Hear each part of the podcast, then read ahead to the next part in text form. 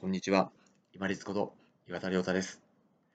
著名人の訃報は自分の死を考える絶好の機会ですという話です。有名な方、例えばま政治家であったり、芸能人であったり、スポーツ選手であったり、そういった方が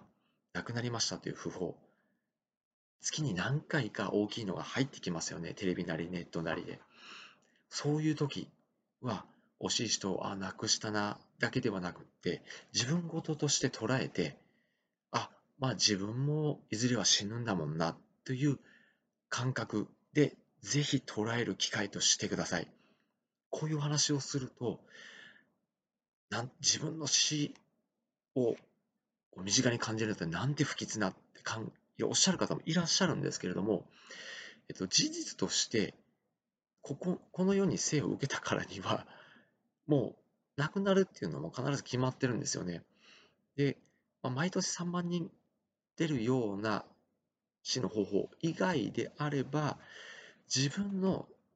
死期っていうのは決められないんですよね。とすると、いつ自分がそうなってもいいように、例えば備えておく。自分の気持ちも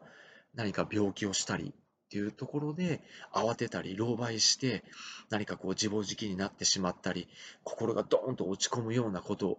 があっては逆に自分がきつくなるんですよね。ではなくってその訃報が入るたびにあまあ自分もいつか亡くなるんだろうなと思ってじゃああら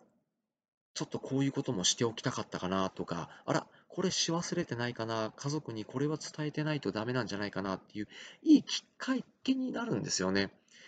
我が家では、よく例えば著名人の訃報が入ってきたり、あとはテレビの特集とかで、まあ、よく終末期の、終末期医療の特集とか、ありますよね。在宅医療のお話とかですね。そういった内容を見るたびに、自分の、例えばその終末期医療に対する考え方であるとか、自分の大事なものがどこに入っているとか、ここのこういう内容はこういうふうにしておいてねっていうのを話すような習慣を持っています。で、当然そういうふうなことを何回も繰り返しても、やっぱり具合が悪くなった時には、もうきついと思って、こうなんていう不安になる時もありますし、ひょっとしたら自分がなのかななんてこう、不安、収束感に襲われる時も当然あります。まだまだ弱いです。けれども、だからといって、それを訓練しなくてもいいっていうことにはならないんですよ。要は、自分がいつか死期を迎えるというのは、遅かれ早かれ必ず面と向かって対面しなくちゃいけないんであれば、不法、人の不法が入ってくるたびに、ちょっとずつちょっとずつ慣れていった方が自分はいいんじゃないかなと思ってます。突然ね、あの、病気の宣告をされて、本当に慌てふためいて、自暴自棄になったり、あとはすごく落ち込んでしまっても何もやる気が起きないとかっていうふうになってしまうと残りの余生ももったいないじゃないですか。けれどもそこまでに不法を生かしてずっと自分で訓練をしておけばある程度その受け入れられる期間っていうのが多分短くなってくると思うんですよ。そこを生かしてじゃあまた最後残りの人生をどういうふうに生きていこうかなっていうふうな切り替えができていくんじゃないかなと思いながら、もしくは望みながらこのお話をお伝えしています。なかなか自分の死っていうのはもう本当に怖いものです。けれども、いつかそれと面と向かって考えなくちゃいけない時期が来る。というのであれば、早めに何回も自分の死について考える。そして大事なものを大事な人に伝えておく。家族にちゃんと伝えておく。自分のこの、えーと、通帳はここにあるよとか、えーとここのサイトに入っていく ID とパスはここにあるよとかですね、